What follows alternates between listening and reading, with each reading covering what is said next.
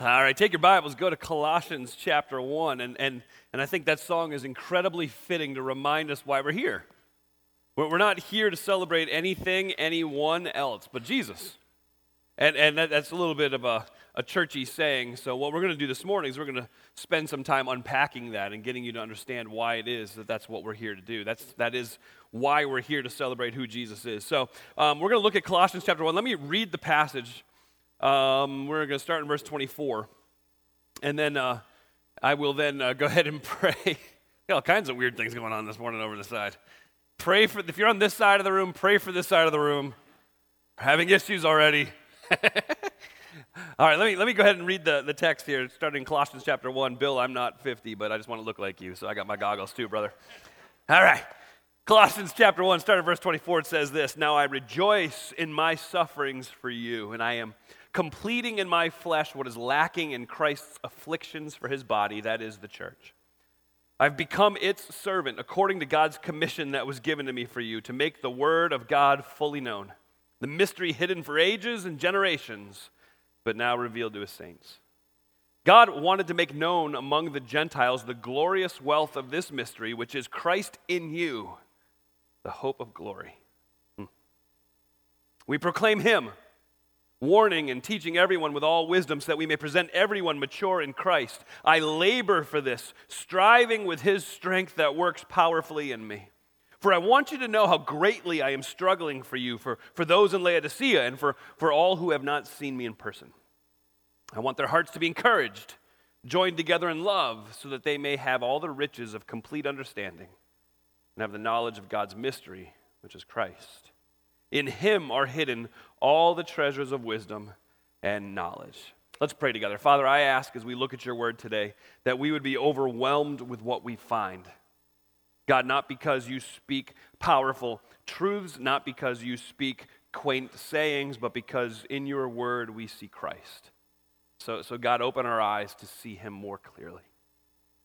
God, I ask that you would guide my mouth, my tongue, Lord, help me to speak what should be spoken and to avoid what should be avoided. God, I ask that in our time together today, that at the end of it, each one of us would leave here with just one name on their lips the name of Jesus. For it's in his good and precious name I pray. Amen. Amen. So, as you're looking at this passage, one of the things that stands out to you is, is how much is in there. Um, another thing that stands out to you is I mean, he's not complaining. But Paul sure is talking about how hard his work is. I mean, you, you look at verse 24, I rejoice in my sufferings for you. Verse 25, I've become the servant of the church. Verse 29, I labor for this, striving with God's strength. Chapter 2, verse 1, I want you to know how greatly I am struggling for you. I mean, what, what Paul is doing here is saying to the church at Colossae, he's saying, I am working hard.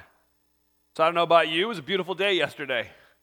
How many of you had the opportunity to uh, put in a little labor yourself in your backyard? I did some sanding. I was telling the guys in the, uh, the kitchen before we came out is I still have sawdust in my nose. That's pleasant. That's something you wanted to know this morning, isn't it? At least I didn't show you, so be thankful, okay? So, well, you know, you do work, you work hard, you labor, you, you kind of dig into it, you get exhausted. Some of you are planning on running the 6K here in a couple of weeks. I pray that you are training because if you think for a moment that by not running for a year, you're ready to show up and jog a 6K, you have another thing coming. I don't know if you've watched the end of some marathons. I think, I think giving you and granting you the uh, uh um, comparison to someone who runs a marathon is very gracious on my part, I think. But when you see the end of a marathon, somebody who's actually even trained to run those 26 miles, and they, they hit that wall around mile 22, which is just ridiculous even to say. I hit the wall around step 22. um, but they hit the wall around mile 22. And you get to the end, they look like a newborn giraffe trying to get to the finish line, just like, like, come on, you can do it. And you feel like that. Well, when Paul says, I labor for this, that is the word he's using. I'm making every effort like an athlete trying to get to the finish line for you. I, I just, I need to keep pushing. It's, it gets difficult. And for Paul, I mean, you're, you're aware of his, his, his obvious problem here is that he's in prison writing this. And I'm, I'm struggling and I'm doing it for the church. I want to serve the people of the church. And so I don't do this often, but I want to make an immediate application right out of the gate right now and make it very personal. There are a group of people, a number of people, who work their tails off to accomplish what it is that God has called us to do here as a church. Now, you remember that what he says is, I am doing all this, verse 25, to make the word of God fully known. We have a chunk of people, and that's a technical term, who give everything they have in order to accomplish that here at this place, to make the word of God fully known. Now, I'm aware, very aware, that the moment you attempt to give honor to somebody who deserves honor, there are about 42 other people who you leave out in the process. And so, what I want to do, though, is not shy back from giving honor to those who deserve honor. So, if you're not somebody who comes up right now, that I, am not to the stage, I'm going to be nice, I'm not going to embarrass anybody, please, please, grace, some grace towards me, some humility towards me. I, I promise your turn will come. Just keep your head down, and your hand to the plow. We see it. But these people tend to not get recognized in a public way. You know why? Because they always try to point it to somebody else. That's why they're a joy to be around. These are our elders, our pastors, and our staff members. So I'm going to throw some faces up here, some beautiful pictures. We have our elder Andy Whitfield, our counseling pastor, the, the dazzling Bill Brown, Dave Baldwin, Mr. Caffeine himself, Dave Brown, one of our state troopers, some bald, crazy guy in the middle, and Jason Merson, who I like to call the Minister of Defense. He's responsible for our security here in the building and, and, and works in worship as well. So, so those are a number of people who have sacrificed much in order to make it clear and sure and certain that the Word of God is fully known. But it doesn't end there. So does our worship pastor, Jeremy Sorensen. So does our executive pastor, Mark Andrews. So does Mike Myers, one of our elders, one of, who likes to sit in the lowest seats possible. It's not even like a biblical application. It's not like you sit at the end of the table, you'll be brought up to the front of the table. Not like one of those. He likes to get into a conference room and then grab the little lever on the side and he's like, which is fine in the meeting. It's the next day when you go in, you nearly kill yourself when you try to sit down. You're like, oh! So there's a little trivia. Miles Bry, hey, you could be praying for Miles. He's doing his yearly trek on the Appalachian Trail. He's in bear country. So you can pray for Miles. Not like Chicago, I mean like real bears. Nick Penagakis, one of our elders, and then the, the newbie on staff, Patrick Boyd.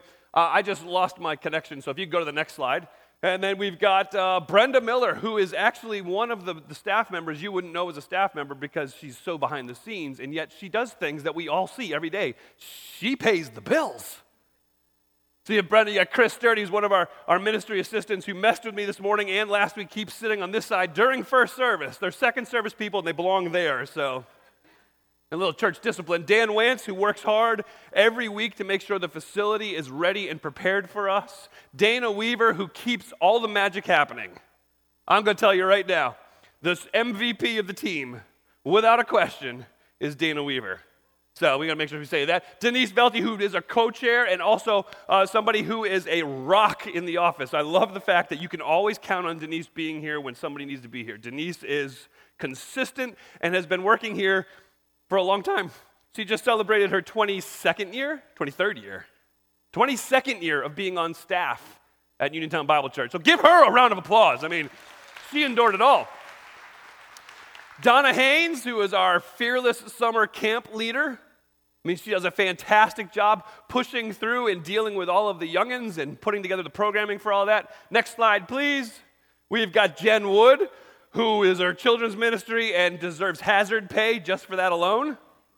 Even if it's just child check-in, she deserves hazard pay for that. Kelly Roth works with our young people on Wednesday nights for Awana, has done a wonderful job working with her and her volunteers, and the best-looking staff member by far Stephanie Taylor, who is our communications director. And then, you know, we're kind of the children of the corn, too. If you've been to our website, you get to see some of the wonderful pictures we get to take together. And so, what, what, I, what I wanted to do by putting them up there isn't be like, so now you know who our elders, pastors, and staff are. Yeah, that does serve that purpose. But far greater than that is I wanted to put them in front of you and remind you that they're not people who are here serving just for the sake of serving because they've got nothing better to do. These are people who are here giving, sacrificing, laboring to make the Word of God fully known to you. And so we need to be more appreciative of that. Not that we haven't been, but sometimes silent gratitude does nothing. And so this morning, what I want to do, if you're a staff, pastor, or elder, I'm going to ask that you stand and I'm going to pray for you right now, right here. So if you're staff, elder, pastor, would you please stand where you are and let's, let's pray together. Join me as I pray. Father God, I thank you for each of these people here who are here among us even right now. I thank you for those who aren't here right now. I thank you for this team, this family that you have put together. Father, I thank you for the fact that you love us far greater than we could ever even have imagined and that, that we get to, as church family, work together. We get to join each other, link arm in arm, and then continue to work about making you and your word fully known. I thank you. Thank you that on Monday night, the elders and pastors were able to get together and just fellowship and laugh. I thank you for that camaraderie and that, that, that friendship that we have as we continue to, to work towards pushing the, the mission vision that you have called us to here in this place. I thank you that on Wednesday during our staff meeting, we laughed hilariously till it hurt that we were able to stop and then pray for, for all these brothers and sisters in our congregation and then get some work done. Lord, it's, it's an amazing thing, and I've said it and we said it again.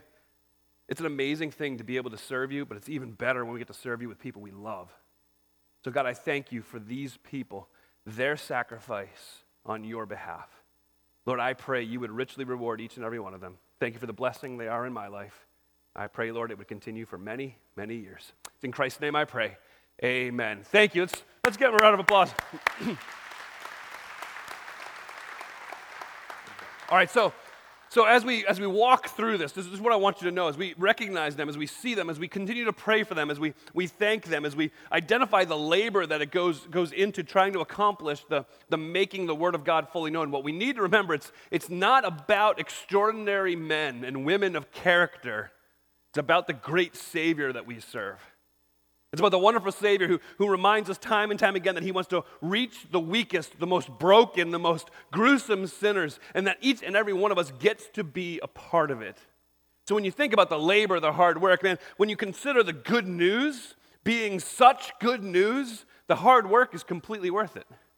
When you, when you look at the good news, look, look at verse 26. He talks about the, um, the mystery which was hidden for ages and generations, but, but is now revealed to his saints. And, and God wanted to make known among the Gentiles the glorious wealth of this mystery, which is Christ in you, the hope of glory. Paul says this is an incredible mystery. So let, let's talk for a minute about that, that glorious mystery.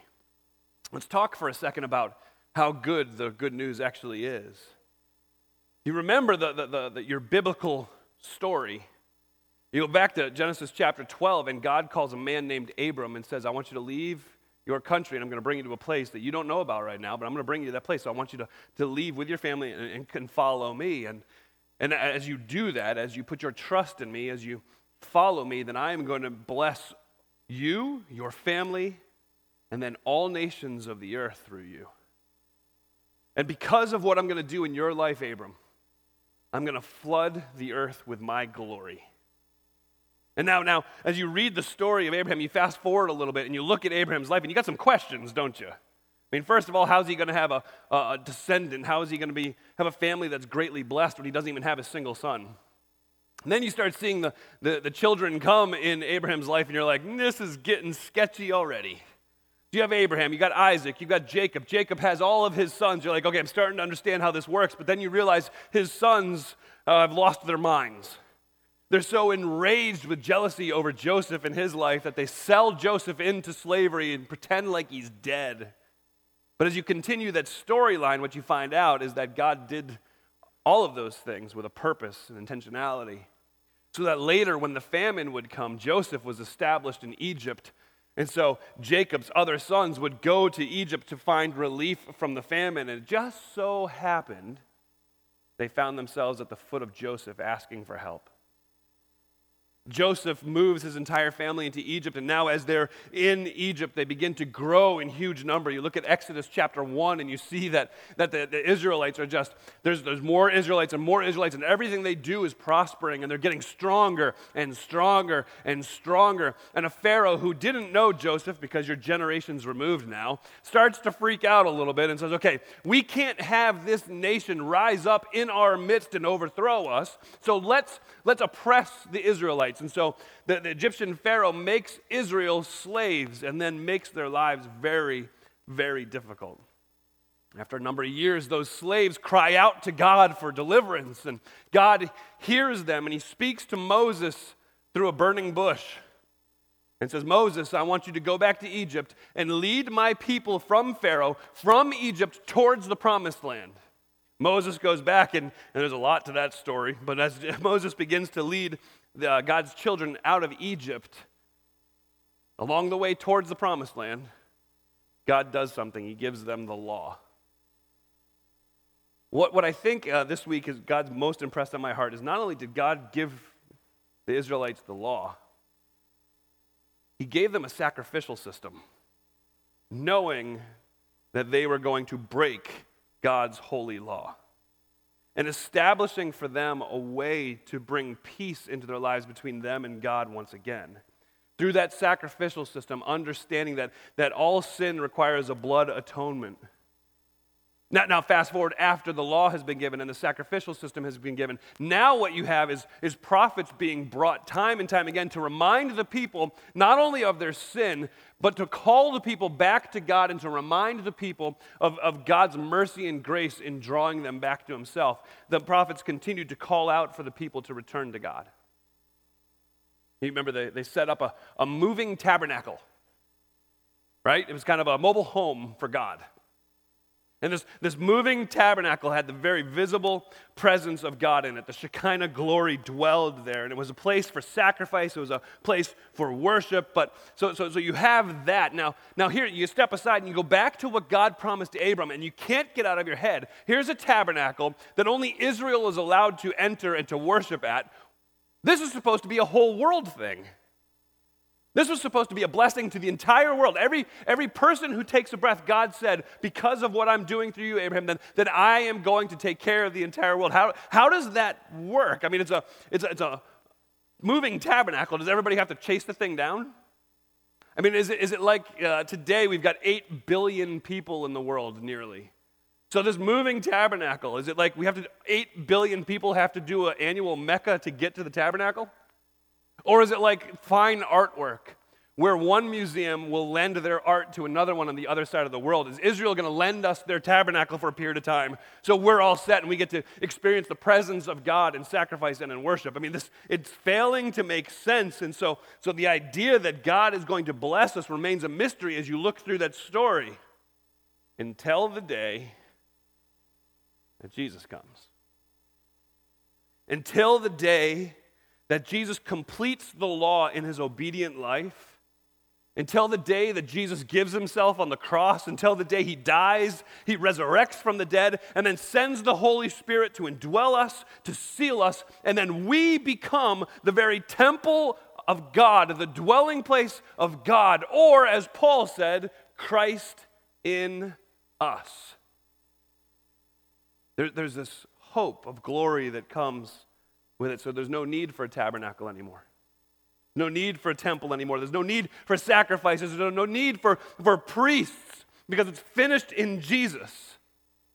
And Jesus is in us. But you stop there in the story, it's still just for Israel. I mean, the rest of the mystery, not only is the mystery how God is going to be in us and we don't have to run to the tabernacle to worship, but the rest of the story is how it affects the, how it affects the, uh, the rest of the world. But at this point, even Acts chapter 1, Acts chapter 2, as, as Peter preaches that, that incredible message and 3,000 souls get saved, they're all Hebrew souls. It's still only about Israel. Until you get to Acts chapter 10 and Cornelius, a Gentile, calls Peter and says, We want you to come and teach us. And Peter shows up at Cornelius' house and says, So why am I here? And, Cornelius lays it out, and Peter says, All right, here's the truth about Jesus. He came, he lived, he died, he rose again from the dead. And Cornelius and the other Gentile people in his home were like, We believe. And Peter's like, oh, it's screwed up again. The question became can Gentiles become Christian? Is this message of grace and mercy for this Gentile home? I mean, it never has been up till that point. And so thankfully, you get to Acts chapter 11, and this council gathers. And this, this cracks me up. This council of church leaders gathered to vote on if God is allowed to save Gentiles or not. And thankfully for us, phew, they said yes, so we're okay. Christ in us, the hope of glory, the mystery for the Gentiles. If you are not of Hebrew heritage, my friend, that's for you. I think we forget that so regularly, how significant it is that this beautiful good news of Jesus Christ broke down the wall that, that, that kept us separated, not only from God, but even from our Jewish brothers. It broke down this wall that, that existed. And, and this maybe, okay, I really want you to get this. so I'm going to use an illustration that's uh, from one of John Phillips's uh, commentaries. He, he talks about how there's a man uh, from Moab who's up on a hill and he's looking down over the plain and he sees the tabernacle. And he's overwhelmed by what he sees. So he comes down off of the hill and he approaches the tabernacle, one of the doors, and, and there standing at one of the doors is a gatekeeper. And, the, and he walks up to the gatekeeper and he says, Hey, can, can, can I go in there? And the gatekeeper is like, Well, you're obviously not from around here because no Israelite would ever ask that. This is their place. Where are you from? Uh, I'm from Moab. Oh, I'm sorry. This isn't for you. You can't come in because you're a Moabite, you're a, a Gentile. No Moabite can go into the presence of God until after the 10th generation in their family. And the Moabite looks sad. Well, what would I need to do to get in there? And the gatekeeper just kind of snorts to himself, like, well, you'd, you'd have to be born as an Israelite.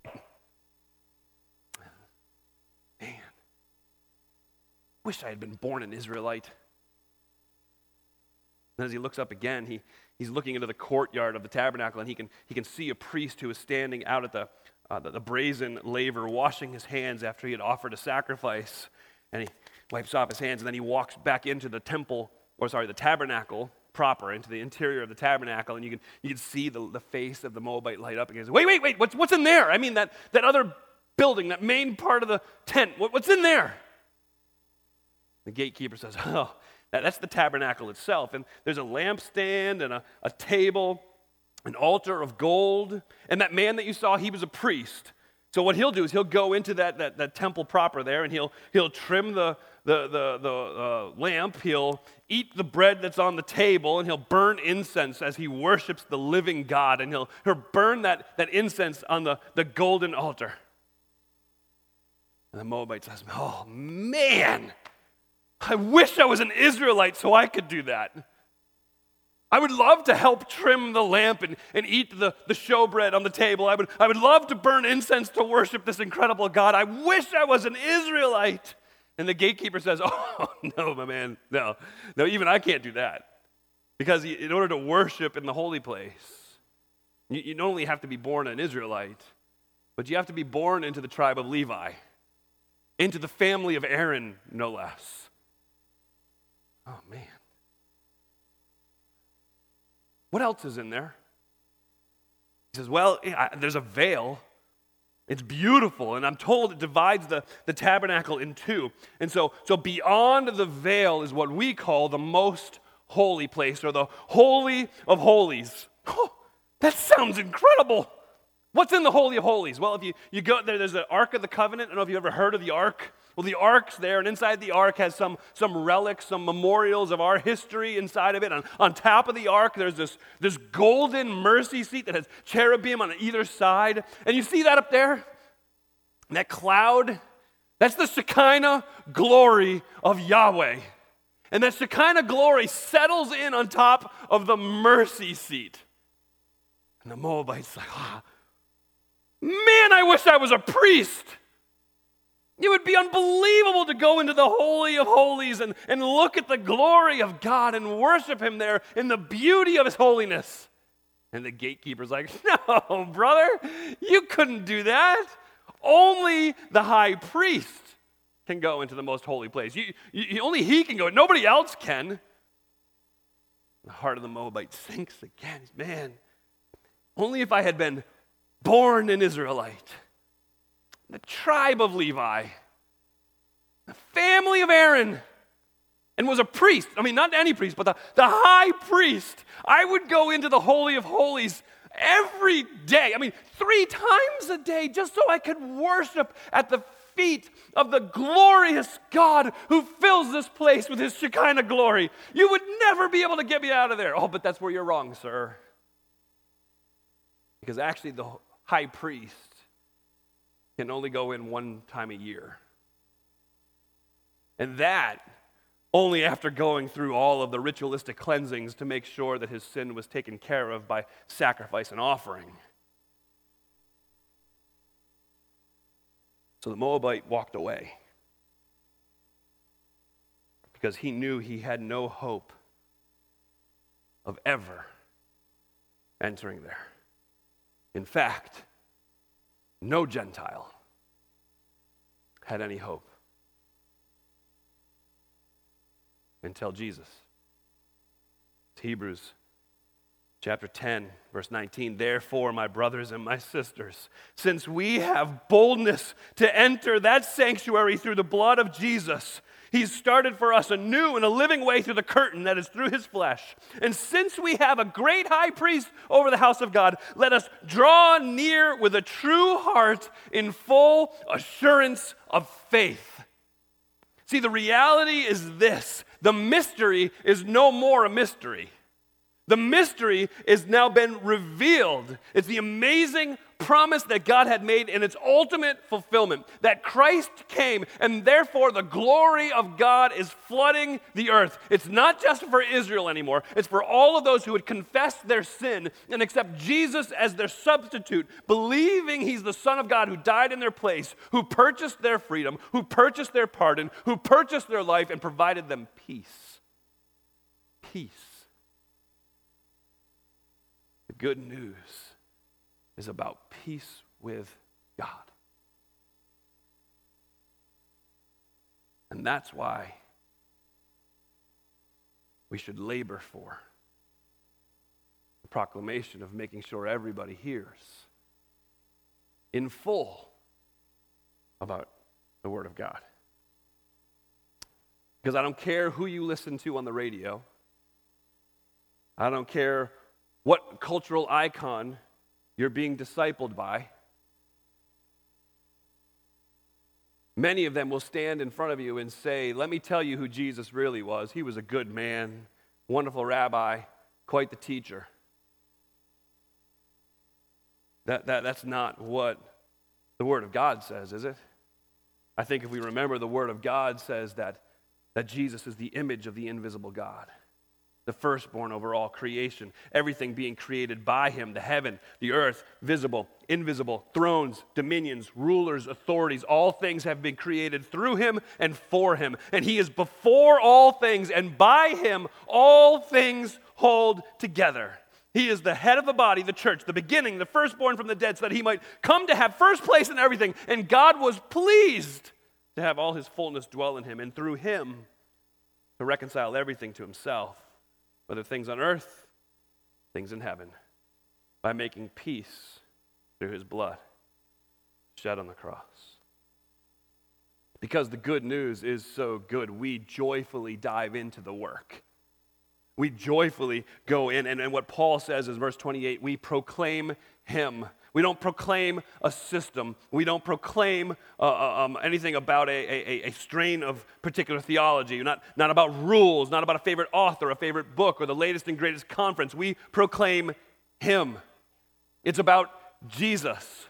We don't dumb him down so that people like him. We don't try to water it down to make Jesus popular, but we talk about him in truth, in all of his majesty and all of his glory, because he is the very image of God. And to water down who Jesus is, to water down who God is. And so we joyfully celebrate the fact that Jesus dealt with the outcasts with mercy and grace, kindness and power. But we cannot ignore how he interacted with the Pharisees and the Sadducees and other religious leaders who seemed to think they had their stuff all together. You know how Jesus dealt with them? He dismantles them. We need to present Jesus in his totality. If for no other reason, it's because he's the window, our window into the mystery of God. So we preach Christ. And it says not only do we pro- proclaim him, preach him, but we warn. We warn. We, we stand up here and warn. And, and, and that's not just because, okay, okay, we're not a movement. We're not about attendance. We're not about an organization being uh, bent on changing laws and lifestyle. It's not about a system of leadership or a form of religion. This is all about the one way to bring peace between God and man. And so, why do we warn? Don't you know by standing up in front of a group of people and warning them and telling them that Jesus is the only way that you run the risk of emptying some seats? Yeah, but, but that's not about the seats. Why do I warn? Because someday I will stand before God and give account for how I handled His word. And so we warn because there is no other way to peace with God. We warn because there are people sitting in this room who have willingly rejected God's gift of Jesus Christ. We warn because there are people in this room who have blindly replaced the gift of Jesus Christ with legalism. Christ is the only answer. So we warn. So we proclaim him warning and teaching. We, we keep pointing back to what the scripture teaches about our great and awesome God. We keep pointing back to the fact that Jesus did what we couldn't do for ourselves by making peace with God. We keep running to the scripture and, and reading it and how we're a, a new creature in Jesus and how being a new creature in Jesus changes everything. It changes how we relate to loved ones, it changes how we relate to those who aren't necessarily on the loved ones list. It changes how we react to difficulty, how we react to tragedy, how we react to the unknown, how we react to heartbreak. When you are a new creature in Jesus, it changes everything.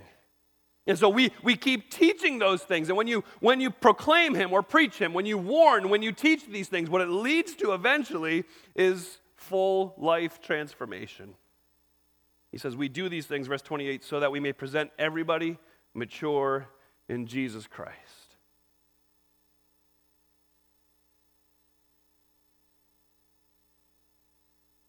Um, yeah. Do you realize what it is you have in Christ?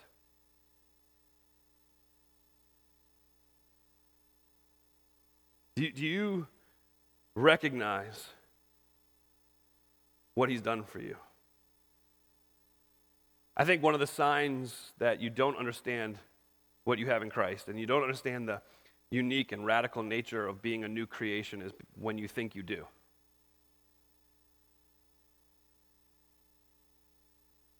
What we have in Christ,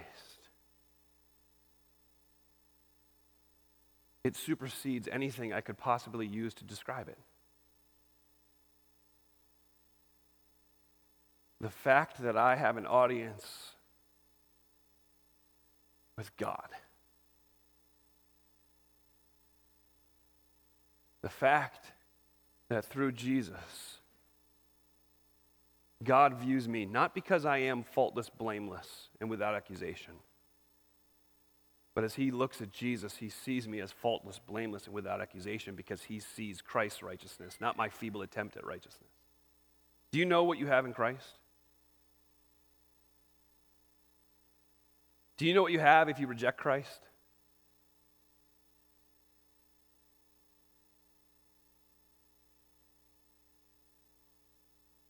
Do you know what you have if you replace Christ? The same thing you have if you reject Christ. Because by replacing Christ, what you've said is, ah, I got something a little better. So, so we gladly dive into the work of the good news, and it's not all glorious and wonderful. But, but I'm going to be honest with you, we don't preach full condemnation all of the time, over and over and over again, because one of the things that you and I need to be reminded of, probably more than the fact that we're hopeless and that before God we stand guilty, I think the thing that we need to remember is that somehow, in the middle of our hopelessness and worthlessness, Jesus said, I want that one. And you and I stand before him clean. Do you know what it is you have in Jesus? Interesting, and I'm, I do not have time to do it, so I'm just going to read this part here, okay? That when you understand what it is you have in Jesus, the outcome is, is that you are encouraged in heart. Look at, look at chapter 2, verse 2. I want their hearts to be encouraged. You're, you're encouraged in heart. You're comforted and strengthened with that, with that truth. You're unified together in love knit together as children of God because we are just one beggar telling another beggar about the great bread that we were given. So we're unified in love. It means we both act and react in complete humility. When we understand what it is we have in Christ, we have all the riches of complete understanding. Now, let me make sure I say something about that. That doesn't mean you understand everything that the Bible says. Um, Just a little side note. So when I was in high school, the guy used, that I used to hear preach all the time used the King James version. Now, it's a historical, beautiful version when, when you're old enough to understand some basic 1600s language. But as a kid, I used to sit there and be like, and then he said this horrible thing, which is actually true. He said, if you don't understand the words of God, that means the Spirit isn't in you, enlightening you and illuminating it for you. So you're lost. And I remember thinking, oh no. the these and thous really confuse me. The full assurance is this My God loves me. And while I can't wrap my head around it, He demonstrated His love for me. That while it was an active rebellion against Him, Christ died for me. And ultimately leads to the knowledge of God's mystery that is Christ. Do you know what you have in Christ? Do you recognize the good news as great news? How have you responded as the Holy Spirit pulled on your heart? How have you responded to the many times you have heard the gospel declared? That you're a sinner because your sin separated from God and helpless to do anything about it yourself. But God loved us, sent his son, Jesus Christ, who, who lived a perfect life and then died a death that you should have died, was literally put in a tomb, and yet literally rose from the dead, where he still lives, the right hand of the Father because he's defeated sin and death and hell forever. Do you know what it is you have in Christ? May we remember. Let's pray.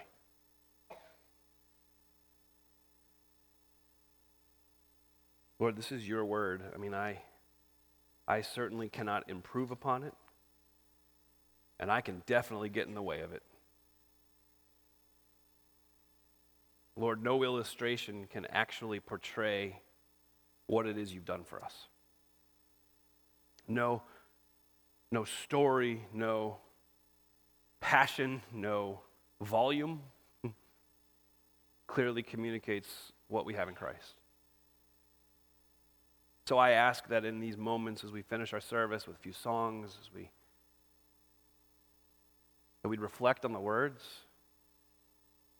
just remember what Jesus did for us. Father, I, I, I beg that you would be merciful to us today.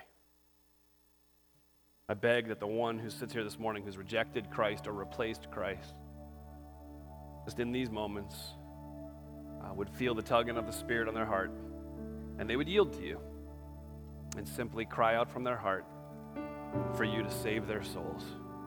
Thank you that you have that power. Thank you that you've done that for so many here. Oh Lord, I ask you would remind all of us what it is we have in Christ. It's through the blood of the crucified Savior, Jesus Christ, and the power of the resurrection that I pray these things. Amen.